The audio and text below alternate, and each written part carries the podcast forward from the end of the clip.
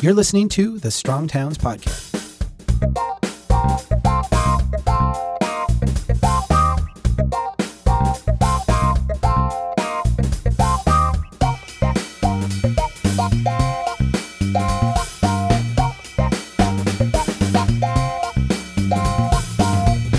Hey, everybody, this is Chuck Marohn with Strong Towns. Welcome back to the Strong Towns podcast. Happy New Year. Uh, hope you're enjoying your new year. Hope you're enjoying 2018 so far. I know I am.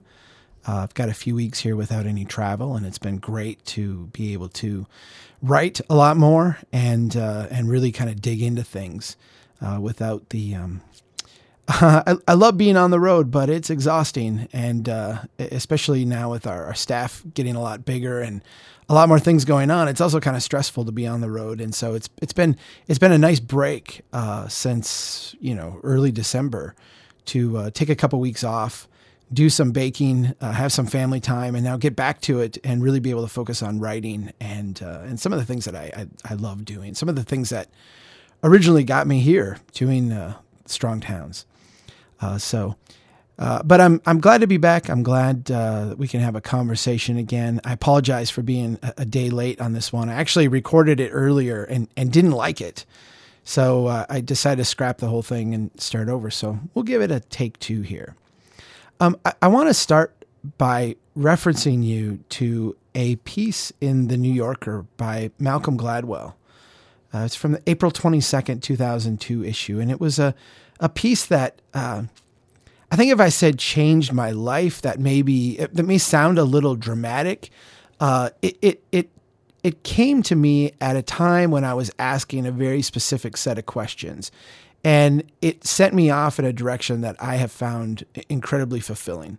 The piece is called "Blowing Up," and it is the story of Nassim Taleb and a guy named Victor Niederhoffer.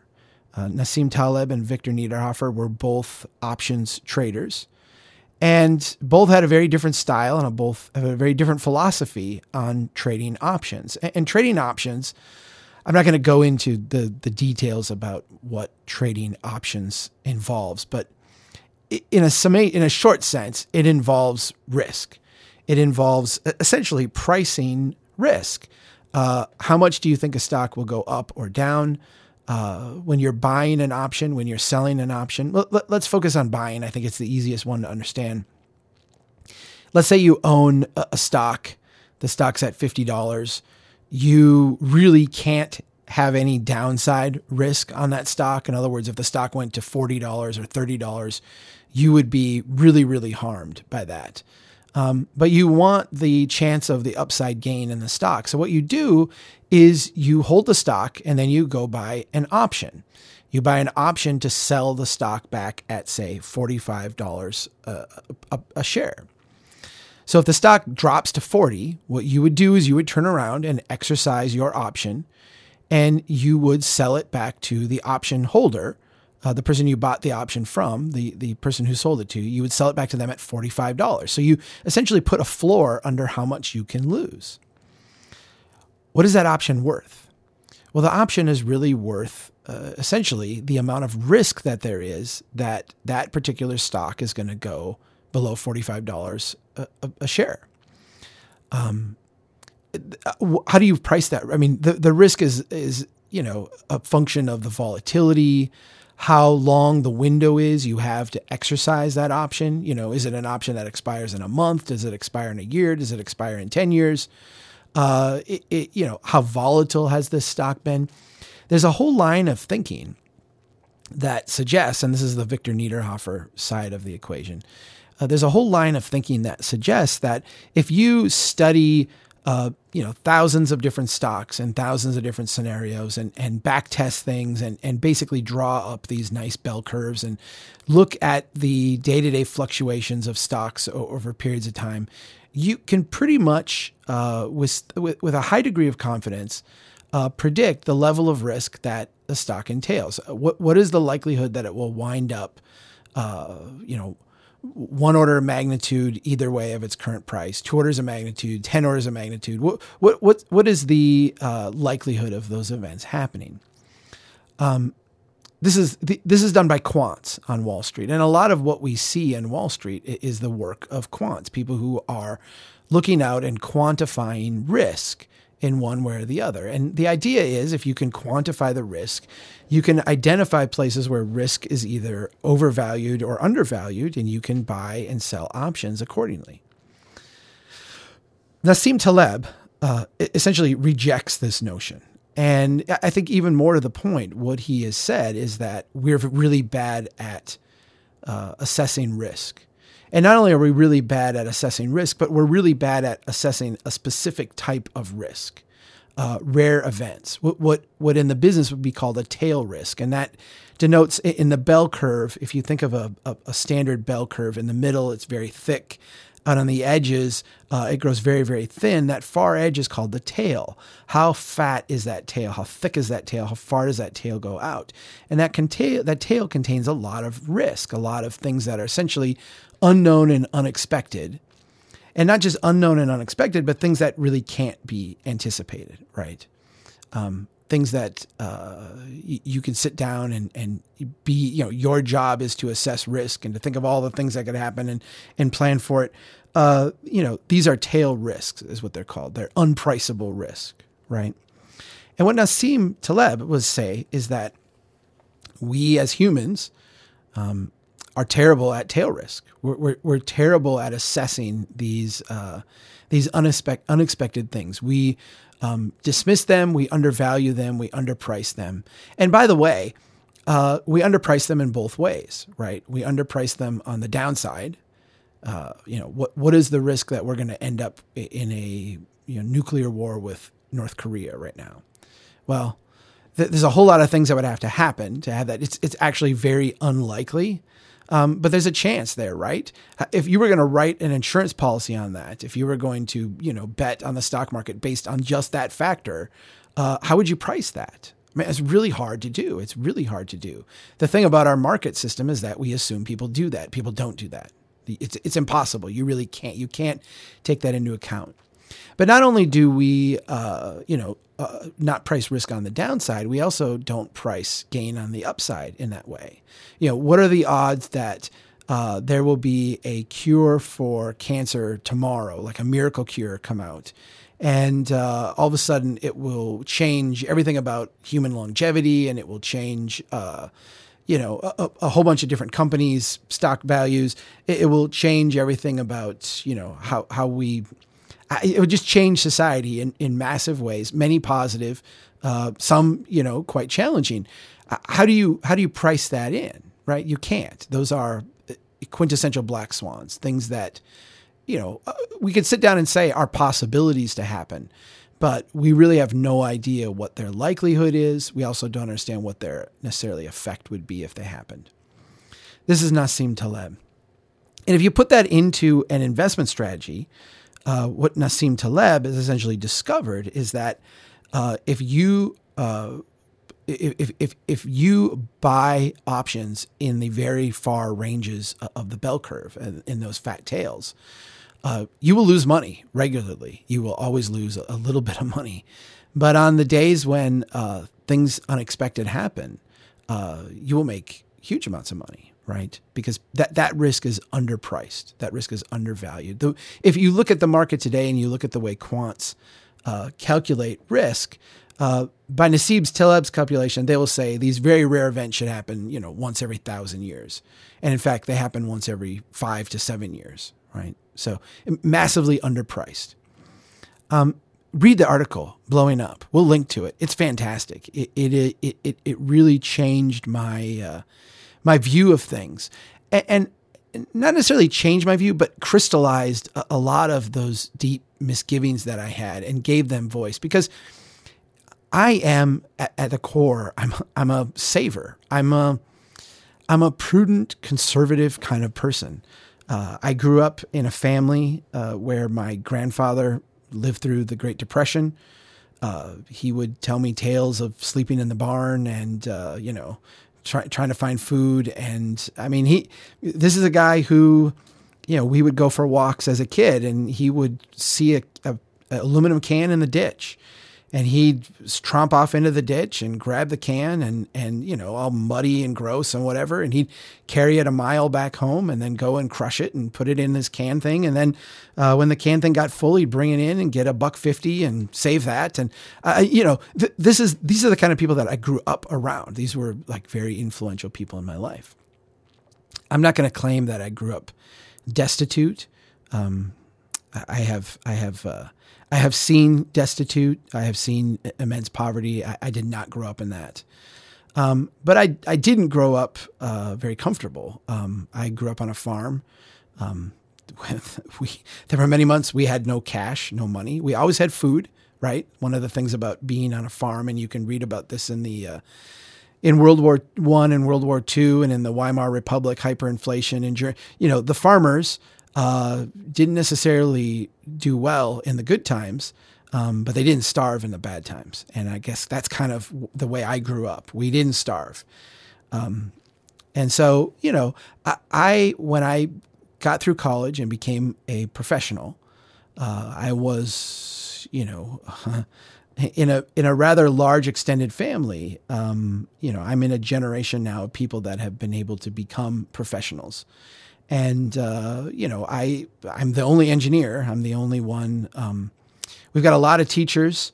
Uh, I'm trying to think of what other people would. yeah, I'm I'm the only technical person, so I'm kind of uh, you know the the the the uh, the one who made it. Maybe we'll say, and I'm, being kind to my family. Uh, they're all very good, decent people.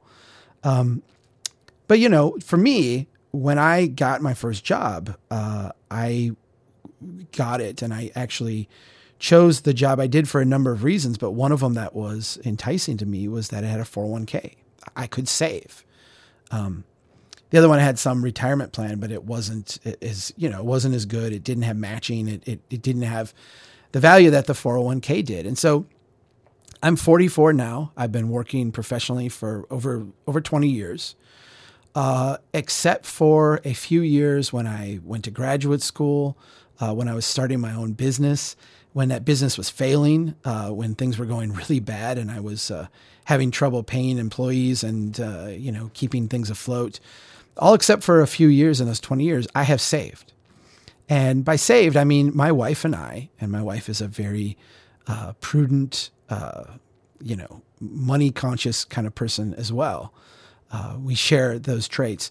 Um, she would save, she, you know, it was her deal to save too. So we have saved a, a decent portion of our income, uh, you know, for, for 20 years, basically. That gives you um, a little bit of money, right? I'm, I'm not, uh, uh, I'm, I'm, I'm not sitting here claiming to be uh, wealthy.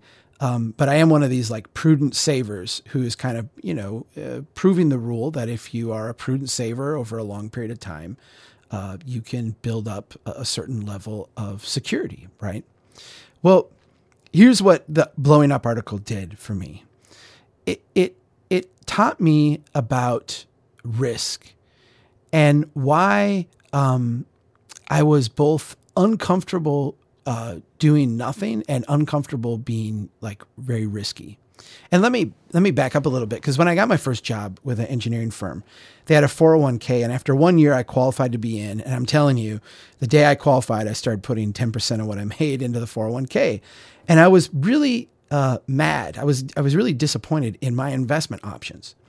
This was a, a, a firm where you know pretty much everybody else you know, the, the next person to me in age was over a decade older than me. Pretty much everybody was two or three decades older than me. Uh, the 401k they had had three options. Uh, and this was, you know, 1997, right? Option number one, conservative. Option number two, ultra conservative. Option number three, money market. so, for those of you too young to remember 1997 in the investment world, uh, this was the time of you know the dot com mania, and when I pushed uh, at, at, the office to expand our options, um, I started investigating like what other options were available in the company that we did our 401k through. And there was, I remember one like technology option that had like 197% returns in a year. And I kept saying, like, look, look, look, I'm 22 years old. You know, I'm a young guy. Like, you might all be ultra conservative, but I've got time on my hands and, and I can afford some volatility.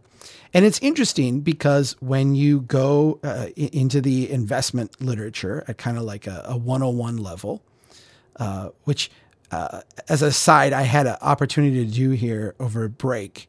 Um, I won't. Should I mention the company? Sure, I'll mention them. Edward Jones. I had a, I had a reason to go in and start an Edward Jones account, and the reason doesn't really matter, but um, I did, and I went through their process. And their process include this whole like risk evaluation, and they basically ask you, um, you know, in like four or five different questions, and they said like we have to do this, we have to have this in there. It's you know, the regulators require us to do this, and it's part of your uh, your your profile. And you know, if we're going to manage your money, and I'm like, you're not managing my money, you just have an account. Uh, I'll tell you what to do. And they're like, well, we have to do this anyway. So basically, they went through and and you know, do you want a lot no risk, a lot of risk, or medium risk? Uh, if stocks went uh, up, you know, a lot and then down a lot, um, are you okay with that? Or would you want something that didn't go up much, but also didn't go down much? And they ask you the same question like multiple ways. And basically, the answer that you wind up giving them uh, is, well, medium. Medium, medium, medium, medium. Uh, I want uh, some gain, but I don't want to be crazy. I'm not like gambling. Um, and I want to protect my uh, my money. Um, but I don't, you know, I, I, I don't want to just bury it in the backyard, right? Like I want to do something with it. So you wind up with like all this medium, medium, medium kind of stuff, right? And, you know, I, when I was getting into saving, uh, you know, when I actually had like money to start saving and start building uh, wealth is what you're doing. Um, I kind of had the, you know, the standard indoctrination that as a 22 year old, what I needed to do was be invested in things that were really risky because I had all the time in the world. If my portfolio went down, I could recover because I got, you know, 40, 50 years of saving here before I'm going to need any of this money. Might as well ride it out, right? Um, the dot com boom like smacked me alongside the, the head, right? Because that wasn't like a, a uh, you, I wasn't making like prudent investments to save my money. I, I basically like lost everything, right? I had, um, I'll give you one example. I had bought Yahoo uh, at, I don't know, over $200 a share. It was like 220, 230, something in that range. Uh, I had, you know, researched the company. I, I really liked the company. I had read some articles. Uh, I had listened to some interviews. Uh, I, I, you know, yeah, they had no earnings, or they they might. I think they actually did have some earnings. They were one of the few dot coms with some earnings at that point. So it wasn't like I was investing in just some crazy, you know, crazy startup. But uh, you know, Yahoo. Uh, it seemed like they had like a really great business plan. Um, and in fact, I think if you know, it, in retrospect, if Google hadn't come along, they were like the, uh, you know, Yahoo was like the player to beat at that point, right? They were the uh, the Google of their time, in a sense. Uh, Google discovered that you could, you know, search was the deal, not having some directory, uh, which was their, you know, brilliant first innovation. But Yahoo, you know, seemed like at the time a really good investment. It went from it got up to like 240 or 250 a share. Uh, it went all the way down to like six or seven. Um, I basically had like twelve hundred dollars into it and wound up with like thirty five bucks. Right. That that's not something you come back from. Right. that's that's that's not like you know your buy and hold investment strategy uh, doesn't work with that. Right. That's not that's not to pay off for you. And I'm glad I learned that lesson in 1998 or 1999. I'm, I'm glad I learned the lesson that buy and hold is really stupid, right? It's, it's, it's a really dumb way to be. Uh, and so I was struggling with, you know, what to do. And I also, you know, I'm going to get at the end here into talking about cities uh, because there's a there's a lot of crossover here in thinking. Um, but I, I basically got to the point where I realized that uh, I was the sucker at the card table, and you know, if if um, if uh, if we look at the way most of us invest, most of us are, I think the term that some Wall Street people used a while back were Muppets, right? I think it was just to say, you know, we, we don't really have our own voice, our own thoughts, our own ideas. We're, we're just the dumb money at the card table.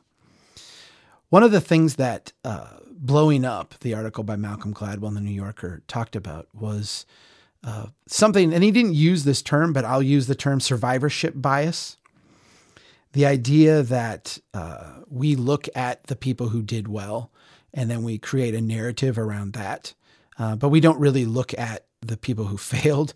And, uh, and if we do, we, we, we tend to create an alternate narrative around that.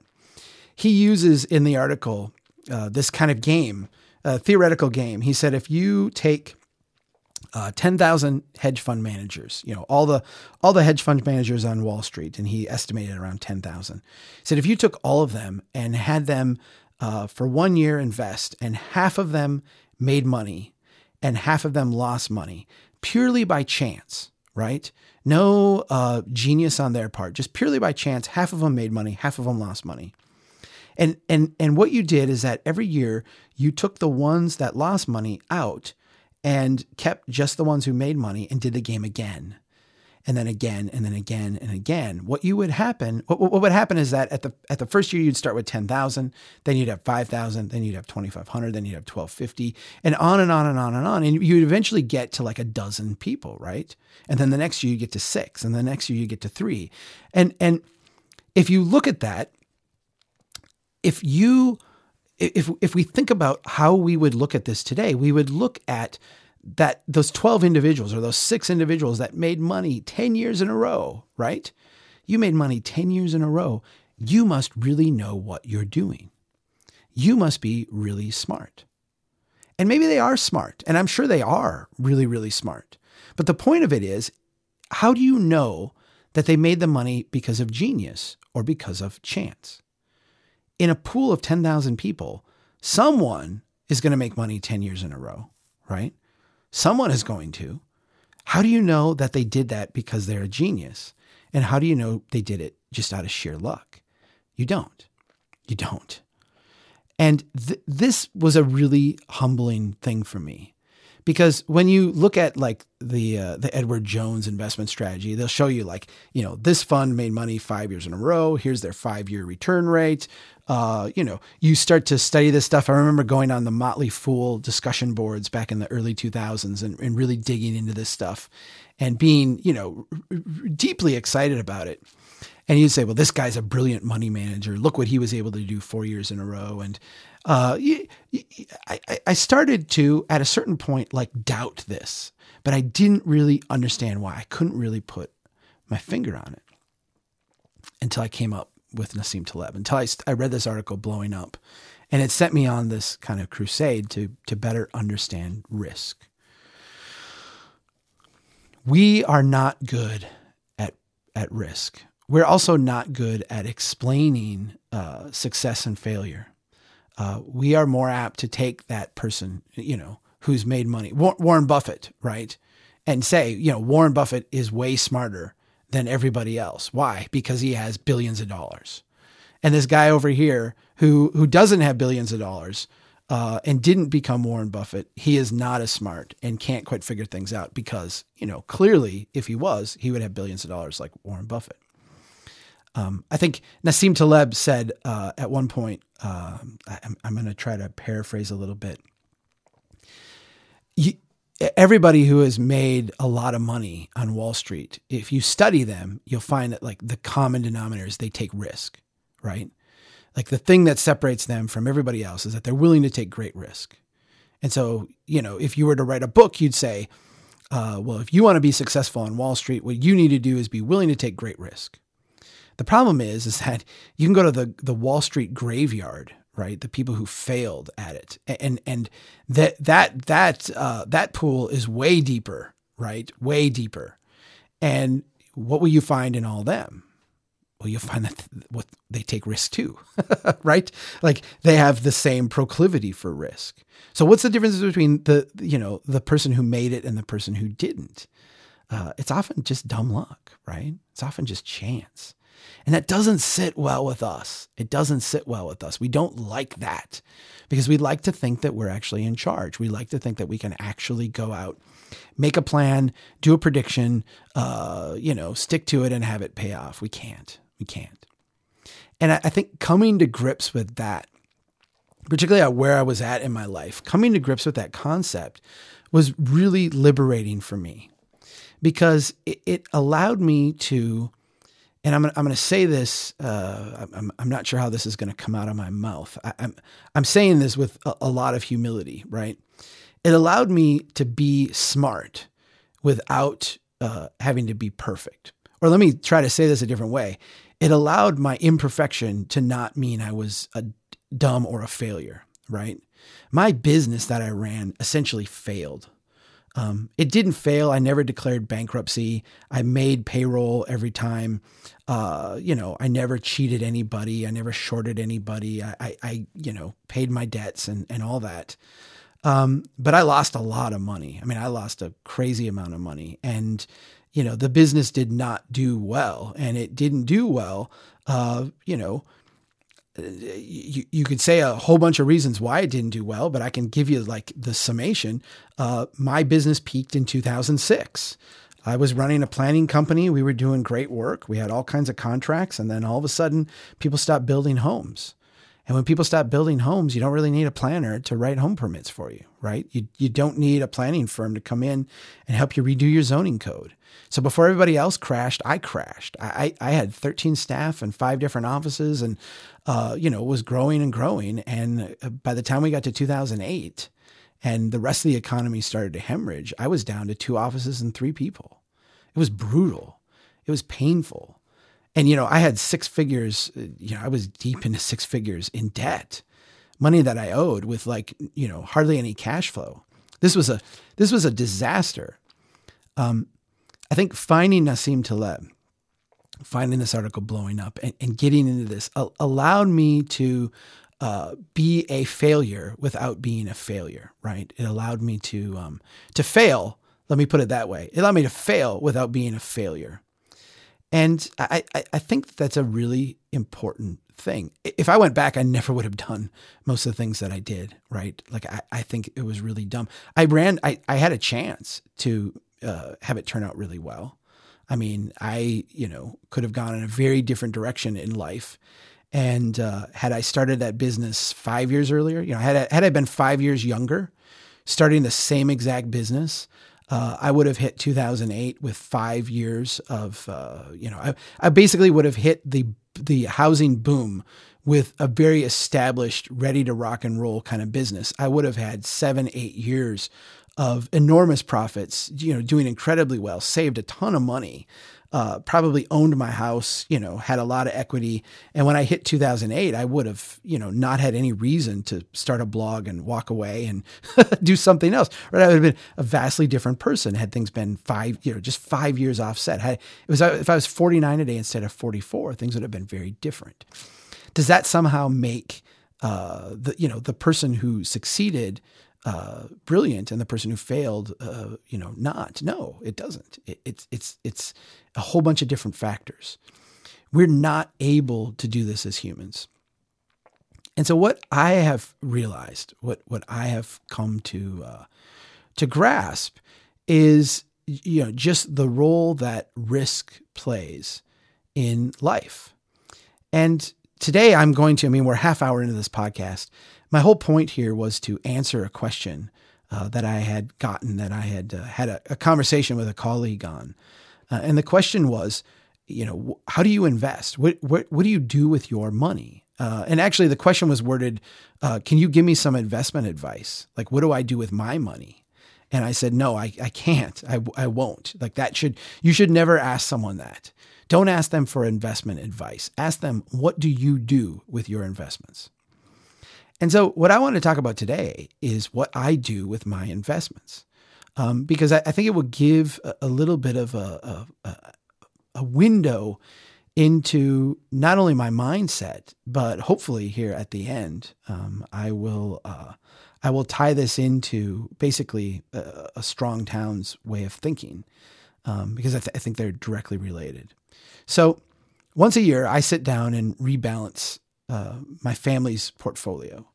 Uh, I go through everything we own, how things went, and I rebalance. I am, uh, you could say I'm a buy and hold kind of person. I am. As we go along here, I'll explain. I do a little bit of uh, a little bit of trading throughout the year if, if things come up. I do monitor things like every day, so I'm I'm like aware of what's going on in the market, but I don't uh, I don't, and as you'll see, I don't own any any real stocks that I do a lot of deep research on. So my my research days are long behind me. My days of pretending I know something when I really don't uh, are are way way beyond you know past. I, I I fully acknowledge I don't know anything, and my portfolio reflects that. Let me first talk about my goal. Uh, my goal, first of all, is to limit my downside risk. I don't want to lose money and and and very specifically, I don't want to lose, uh, you know, the the the money that I've saved and accumulated slowly, uh, building over time.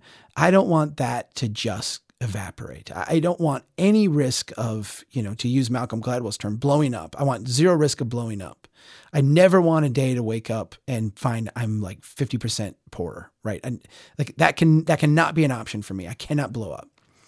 Um, I want to limit my downside risk. I really want to be able to go through day to day volatility of the market. I want to be able to go through rare events. I want to be able to go through unforeseen things, and I don't want to lose what I have built. I, I, I, I'm all about stability, right? Within that context, I want to also reserve some opportunity for gain. I am not looking to shoot the moon. I'm not looking to 10x my portfolio. I'm not looking to, you know, get uh, instantly rich off of some scheme uh, or some, you know, lucky thing. Um, but I do understand the role that, you know, a, a certain level of luck plays. And I have positioned myself to capture a little bit of that upside. I would like to think I've intelligently done that, but maybe not. Uh, maybe I've, you know, will be lucky. Maybe I will be unlucky. Maybe I'm really smart. Maybe I'm not. Uh, so those are my two goals. Uh, I want to limit my downside and I want to get as much exposure as I can to upside. So here's what I've done. Right now, 65% of what I have saved, 65% is in cash, US uh, dollars. Uh, it's just sitting there. Um, I I I uh, I have a lot of cash. Um, it's sitting in accounts, getting you know 0.4 percent interest or whatever. It's not growing at all, um, but it's also not losing either. And you could argue that well, Chuck, inflation is you know inching up to two percent, so your money's losing value every year. Yeah, I'm, I'm aware of that. I can handle that. I'm uh, I'm good with it. I I have 65% of my money in cash and it's not going down if the world collapses tomorrow, if the stock market drops, you know, 25%, 30%, 50%, 60%, I will that that part of my portfolio will will not nothing will happen to. It will be fine. I have basically like a floor that I will not go below, right? I could see uh, in the future me reducing that part of my portfolio. Um, I think stocks are way overvalued right now. I think bonds are way overvalued right now. I don't see a lot of good investment options. And so part of having 65% in cash is me saying, like, I don't know a good place to put the money. Um, I could see me going down to 25, 30% cash and uh, using the rest to buy things um, if I thought there were good things to buy, but I don't. I don't right now. So I'm just sitting on it. It is just a nest egg. I'm just saving it, right? 15%, and this is to, you know, this is to tie in with the cash. 15% of what I have is in metals. Now, I'm not one of these like, you know, gold bugs, uh, the one who's you know thinks that someday we're gonna have the apocalypse and I'm gonna be buying bread with uh, junk silver out on the street. I don't have gold bars buried in my backyard. I, I don't think that someday I'm gonna be shaving off a, a, little bit of gold and using that to you know barter for uh, a couple chickens. I, I don't think that at all. Um, here's why I own metals. Uh, I own 15% of my portfolio in metals um, because they are a, a, a, store of value. Um, they are, you know, not going to uh, go to zero again. Uh, I'm limiting my downside risk. Now, metals are a little bit more volatile, obviously, than cash, but I, there's an adage that I read once that I, I, I, I believe is true and makes a lot of sense to me, and I think it holds over time.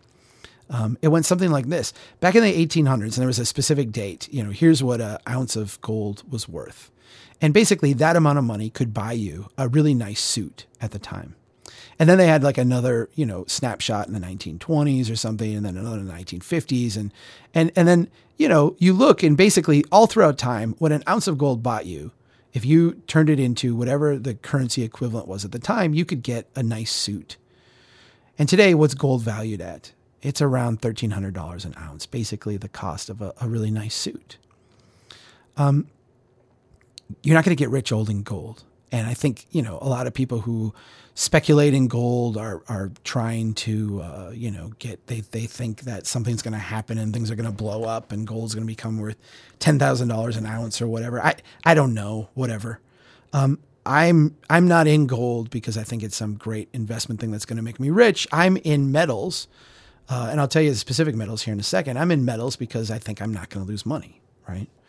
I think that uh, over time, I am going to uh, maintain and sustain what I have actually invested. Now, what metals am I invested in? Uh, I don't buy um, paper metal. So, uh, for those of you that are invested in the market, there's some ETFs like uh, the GLD and SLV. There's some other ones that I think are a little bit better that actually are backed uh, a little bit more soundly. Um, I, am not. I, I, have invested in those in the past, um, but I've been able now to uh, kind of get to the point where I could switch over to uh, physical metal. Uh, I don't have any of this on site, so don't come and like break into my house and think you're going to get gold. You know, metals. I don't. It's all in like a, a vault somewhere. Uh, that uh, you know, there's a there's a trust like. Um, that manages all this stuff, uh, you know, not even in Minnesota, and it's just got my name on it. Uh, I, right now, I am almost all invested in silver. Uh, there's this thing called the silver gold ratio. Uh, basically, um, silver and gold are similar metals in that they have uh, uses for them that are general, like commercial uses. Like I have gold on my finger right now, I've got a wedding band. Um, my wife has silver jewelry, she has gold jewelry. Um, I just finished that book about uh, the Aztecs and uh, Cortez. And, you know, one of the things you see is that even in the Aztec civilization, while they had things they valued like uh, rare feathers and certain kinds of artwork, they also hoarded gold. They also had huge stashes of gold. Gold has just intrinsic value. The gold silver ratio is uh, kind of an observation that over time, Gold and silver tend to trade in a range. Uh, at the low end, uh, around 50, at the high end, around 75. So, uh, you know, silver is, uh, you know, takes 75 ounces of silver at the high end to buy an ounce of gold. The low end, 50 ounces of silver. Right now, we're at the high end. So, we're at like 74.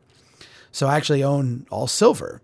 And uh, if this drops, which would mean silver price would go up or the gold price would go down, and it gets down closer to 50, what I will do is I will sell silver and I will buy gold. Um, but I will buy more gold ounces than what I had originally, right? So the idea is if you just keep an eye on this ratio and it's not something that changes overnight, it changes over the course of months or years.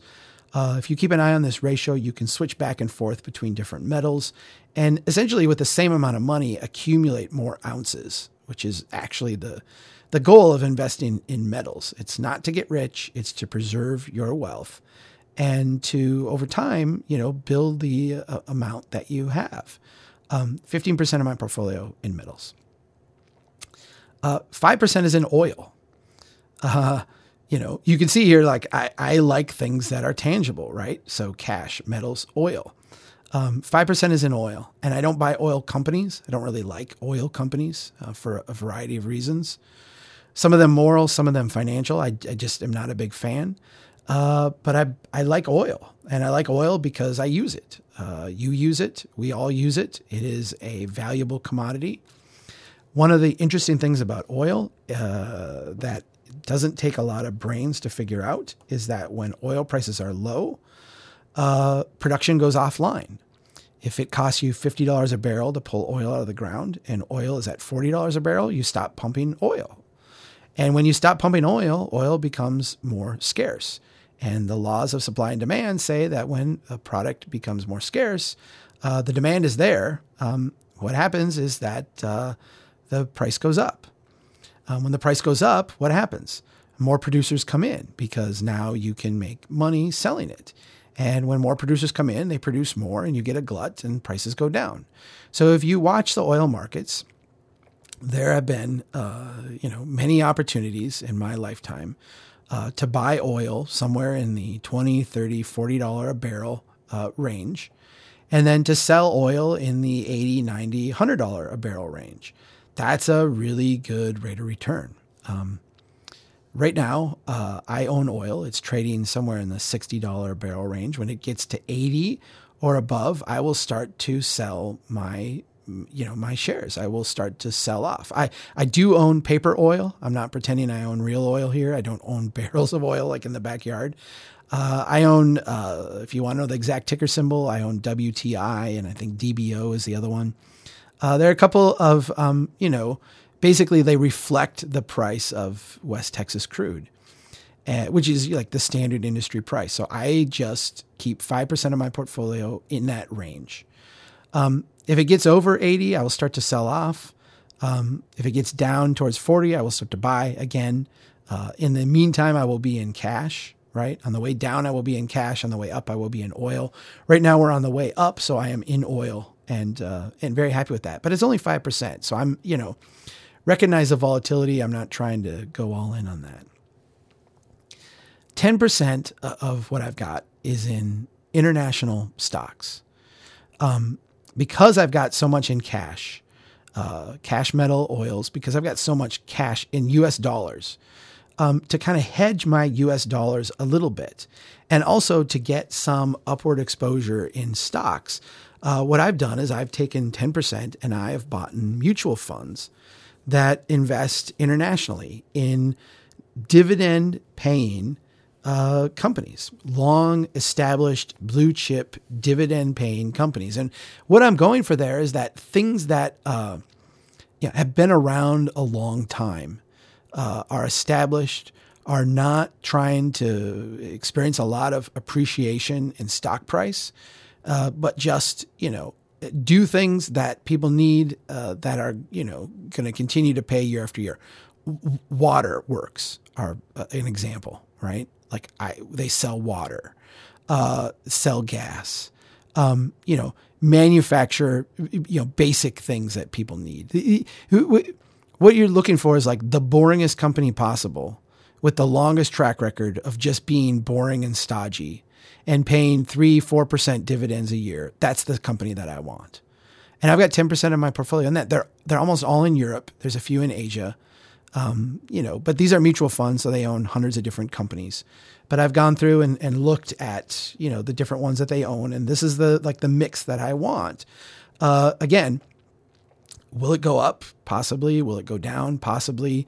Uh, I get dividend, you know, payments regularly. Those get kind of plowed back into getting more shares in the mutual fund.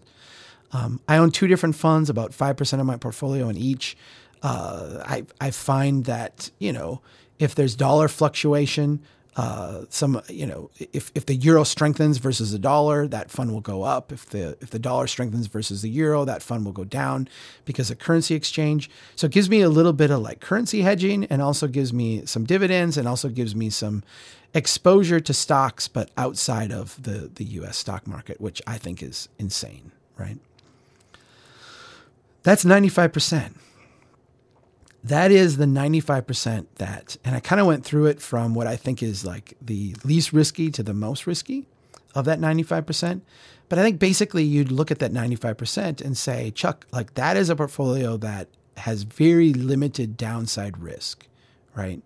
But you're also probably not going to make all that much money. Um, you're not going to lose a lot, Uh, you know, if, if things go bad, if things get tough, if things get difficult, uh, you could lose some there. Like you've got some downward exposure, uh, but not in a huge way, right? Not in a huge way. Um, you know, you're limited in the amount you're going to lose. That's 95% of my portfolio. The last 5%, what is that? That's like the crazy money, right? That that's the that's a that's the uh, those are the bets, right? Those are the gambles. Now they're not all total. They're not gambles. I didn't like go to the casino and put it down on red. You know, th- th- these are these are things that I think I've researched and know and understand, and companies that I like and that I've invested in that I think have a lot of upside potential. Um, but you know, this is basically the part of my portfolio where I say, I think I'm smart, uh, and I think I know some things but if I don't, uh, or if I, you know, uh, the, the, if things happen that I'm not planning on, or haven't researched, or haven't priced in, uh, I've I've got like limited downside, right? Let me give you one example here. Uh, there's a company called Liquidmetal Technologies. Its ticker symbol is LQMT. Uh, I own like 4,000 shares of Liquidmetal Technologies. It shares that it, it, it, it trades at like 20 cents a share right now. Um, I came across this company years ago. Uh, I read about the patents that they had and the things that they uh, did. That basically the technology, the underlying technology. I, I, know enough about. I mean, I had class uh, classes in metal structures and and uh, things like that. Uh, I understand what supercooled metals are, uh, their properties, and, and they had fa- figured out some really kind of innovative ways to deal with metals, supercooled metals uh, to build things that were really strong, um, but uh, also kind of do it in a dynamic way. Uh, I, I, love the technology. I think it's great. Um, I've discovered these people are terrible at running a business. Right? They're just they've. I think they've lost money like every quarter in the last like ten years or something. They're, they're terrible. They run this company terribly. Um, but you know, I read their reports. I look at their cash flow. I have occasionally listened in on their conference calls. Um, I, they have a strategy. Uh, I think it could work. I definitely think the technology is great. If they can figure out some of the management stuff, if they can make it work, if they can get the right kind of applications in place and get them out into the marketplace, uh, this is a stock that I could see going from 20 cents a share to $2, $5, $10, $50. I mean, I, I, I don't know how high it could go. It would it would really depend on what happened, right? Like if if some uh you know bullet manufacturer, if the U.S. government decides tomorrow that like all bullets shall be tipped with liquid metal, uh you know technology, which is not like a far fetched kind of thing. I mean that that could happen. Uh, that stock could be worth hundred dollars a share. Um, well, that'd be pretty sweet, right? um, so, so in other words, and, and I, have got a lot of upside potential with this one. Um, my downside potential is limited because it's a very small portion of my portfolio. It's a, it's a, it's a little bit of the money that I've got saved. It's not a huge amount. If it goes to zero and I lose it all, I still have this huge chunk of money, right? This huge chunk of my savings that I'm, I'm not going to lose. Uh, but you know, I do have upside potential there. So 5% of my portfolio is in things like that, things that, um, you know, could go up, uh, could go up a lot, um, but could go to zero. I, I didn't, let me give you another example. I didn't buy Bitcoin, right? I had some people tell me years ago that I really should. And I, I thought about it. I dabbled in it. I'm sure there's a lot of people saying that today. Like, I thought about buying Bitcoin. Oh, I wish I had. Um, there's a lot of those things in life. You know, don't beat yourself up over it. We all think about things, but thinking and doing are two different things. There wasn't really a mechanism I was comfortable with. I mean, I looked into it, uh, but there wasn't really a mechanism I felt comfortable with in purchasing uh, Bitcoin. Um, and I didn't feel comfortable with the bank system that they have. I mean, you can see the the Mount Gox thing where uh, and I still can't explain exactly what happened there, but people lost a lot of money. Um, I wasn't comfortable with it, uh, even as like a risk, you know, high risk bet in a low sense. Um, but had you bought Bitcoin like two years ago, that would be a great thing for like the 5% of your portfolio that has a lot of upside, right? Could go to zero, could be worth nothing, could have thousands of percent gain, which is what we've seen uh, in the last year. Um, I would not go buy Bitcoin today, right? Like I don't feel that way about Bitcoin now. Uh, I feel like Bitcoin is a is a tulip bubble. I, like I would not buy it today, but you know, if if uh, you know if if if that's the thing that you research and you believe in and you think is going to do it, uh, you know, to me, if I felt that way about Bitcoin, uh, I would do that in that five percent of my portfolio. That is the uh, the place where I think I'm clever, right? The the place where I think I'm I'm smart and clever and, and know what I'm doing. Uh, that's the that's the area that I prove that in. This is my portfolio. Uh, this is how I invest, and and I, I I hope that that makes sense. the The idea of capturing uh, some upside potential, but a strong emphasis on limiting the downside risk. Now, go back to my conversation with Edward Jones. Um, do, do you like uh, volatility? No. Uh, do you want upside gain? Yes. you know, when you balance your risk, uh, do you want a portfolio with uh, low risk or high risk? Uh, yes, right. Um, do you want a portfolio that uh, uh, has any potential going down? Uh, no, no, not at all. Um, do you want a portfolio that has the chance of appreciation? Yeah, absolutely. Um, they, they, don't. They don't. You know, the standard model that they give you doesn't work. It doesn't work with what I want to do. It doesn't doesn't make sense. Yet that is the standard model. And the reason why they went had me go through this thing, and they explained this to me. They go like the regulators make us do this. Because if we're going to manage your money, we've got to be able to turn around and say like this is what they told us their risk profile was. Well, my risk profile is not in there. Which ones are? The the standard ones, the ones that like everybody thinks you should have, right? The non Nassim Taleb ones, the Victor Niederhoffer ones. And let me tell you something about this portfolio, this standard you know, I want to be in the middle of the road. I don't want a lot of risk. I don't want a lot of uh, potential for downside. Um, uh, but I want some gains, and I, I you know, I'm not going to bury my money back in the yard. Um, you know, you are the sucker at the card table, right? You're you're in the middle of the road. You're going to get run over. You basically have very limited upside risk, but tons of downside risk. That that to me is what this moderate blended portfolio is, right? Let's switch to cities. And, let me kind of tie this together because if you're a city today, if you're a local government, I think that the thing you need to be obsessed with financially is the downside. I think that the, what what you owe to your community, what you owe to your taxpayers, your property owners, your residents, the people who live in your community, what you owe them more than anything is stability. You owe them stability. You have to have no downside risk. You can't blow up. That has to be what you do. You can't do anything that would have your community blow up. It's just not responsible, right? It's just not responsible. It's not responsible way to be. And so, how do you make investments in your community that have no chance of blowing up? How do you take that 95% of your portfolio uh, that you're doing in a city and, and put it into things that are guaranteed to essentially hold their value or have very modest increases in, in appreciation? How do you do that? Well, uh, let's switch over to uh, you know the the Joe Minicozzi Urban Three analysis. When you start to look at, as we did in the city of Lafayette, uh, as Joe has literally in hundreds of cities around the country.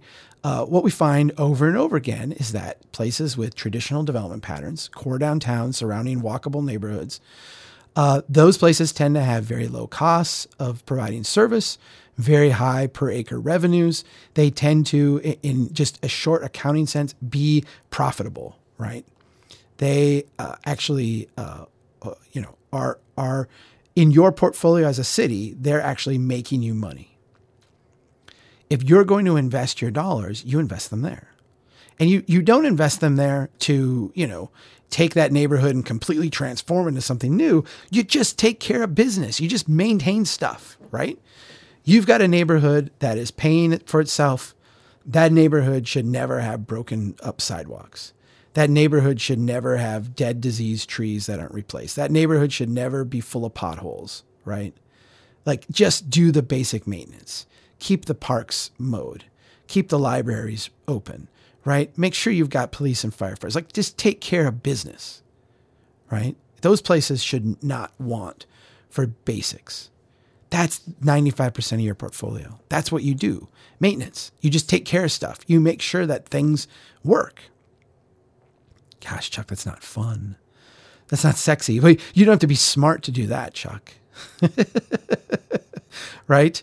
Like we can't look out and say, you know, I'm the city who did this and this and made great things happen, right? Uh, the survivorship bias, not looking at all the cities that failed, uh, trying the same thing, right? You want to be, you want to be the one who uh, starts with ten thousand and ends up to be one of those twelve at the end that everybody says is a genius, right? That's you. But when you realize that uh, you're not a genius, you're just lucky, it changes that, right? Changes that because you know even if the world says you're a genius, you know you're just lucky. You're just lucky. What do you do with that 5% then?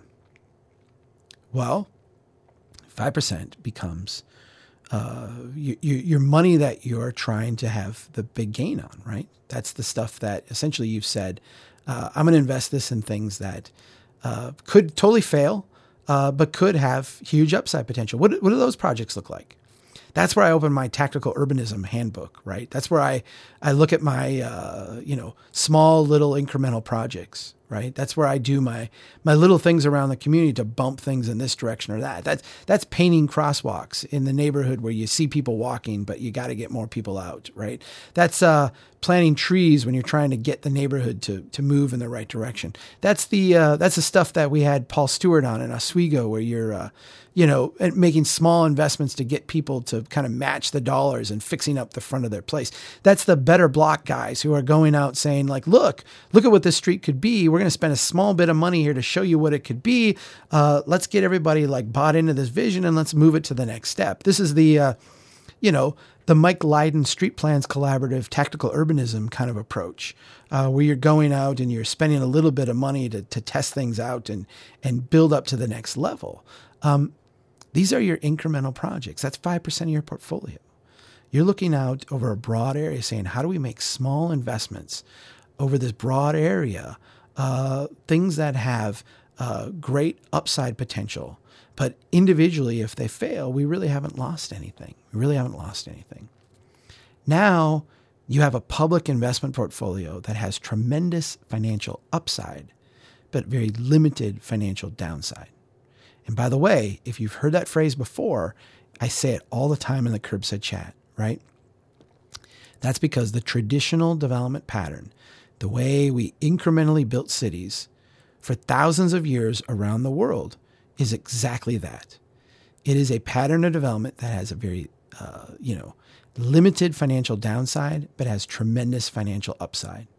And if you actually look at it, what you see is that this is a development pattern that uh, the wealth grew in plateaus, right? Like you would be at one plateau, then you would get a growth up to like the next plateau, then you get growth up to the next plateau. And like a plateau, it's very difficult to get knocked down to the next level, right? This is a strong, resilient way to grow. You don't lose, you just get upside potential. Now, what don't you get? What what what what what am I sacrificing in my portfolio? What am I saying cities should be sacrificing in their portfolios? You sacrifice the moonshot. You sacrifice the ability to start with nothing and get a whole bunch of return. You you limit your ability, not completely, right? I still have some of that. I mean, Liquidmetal Technologies could go to a thousand dollars a share and I could be a friggin' billionaire, right? It's not going to happen, but it could, right? I'm certainly not counting on it happening um, you limit your ability uh, to pretend you're a genius.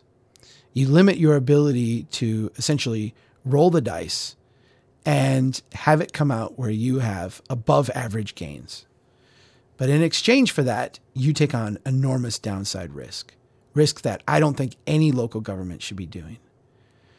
As a local government, your position is, is, is to basically not blow up, to be to be there tomorrow, to be strong, to be healthy, to be a, a, a kind of solid financial rock that doesn't go away. Gambling has no place in it, whether we think we're smart or not, whether we think we've got it figured out or not. I think that if we can have kind of uh, an understanding that uh, you know the, the, the smartest uh, the, the gains that you get are not necessarily reflective of your intelligence. If we can divorce ourselves from that, and if, if we can create kind of an ethic that says, uh, you know, in local government, we're not looking for the people who are going to do the moonshot. We're not looking for, uh, you know, the person who's going to make things happen. We're not looking for the person who's willing to take great risk. Uh, you know, because these are the heroes, right? Um, our stories as a culture, uh, you know, as a as a culture, w- we revel in stories of people who are willing to take great risk. When it comes to our cities, we've got to dampen that We've got to go the other way. And we actually have to make our heroes the people who are just going to be prudent, the people who resist the temptation to take great risk, the people who actually just go about doing the job, doing the business, taking care of stuff, managing the 95% of the portfolio that is just plain boring because it's got to be there tomorrow and let them be brilliant with the 5%, right? And I actually think that we, you know, if we got people out investing 5% in small little projects trying to make things happen, uh, there are going to be a lot of brilliant people who do things and it fails. And I wouldn't call them failures, right? But, you know, maybe society will. I would resist that. But there's going to be a, a bunch of people who try things out and they turn out amazing and if we want to call them winners, we want to call them brilliant, we want to hold them up and say, you know, these are the best and the brightest among us, that's fine with me. Let's do that. But let's not do that with the people who are gambling with the other 95% of the portfolio because they're just lucky. And if we're going to hold those people up as successful, what we've got to do is at the same time uh, be honest about the all you know the graveyard of failures out there who did the exact same things, but it worked out slightly differently for reasons that you know are are are, are not really perceptible or measurable or or even all that uh, important, right? We got a responsibility to our cities. We got to turn them into strong towns, and and that's going to require us to have a far more sophisticated sense of what it means to make good investments. Let's get out there and do it. Thanks everybody for listening. Uh, take care and keep doing what you can to build strong towns. Welcome to 2018. Taking risk is a necessity to becoming rich. It's also a necessity to going bankrupt. Build, build, build, build. That's the story. They know that America's one big pothole right now just to echo what you said, there are no silver bullet solutions. Chuck Marohn, this has been fascinating. Who made this city? The window is not always open, but if nobody's pushing, then once the window opens, there'll be no chance to go through.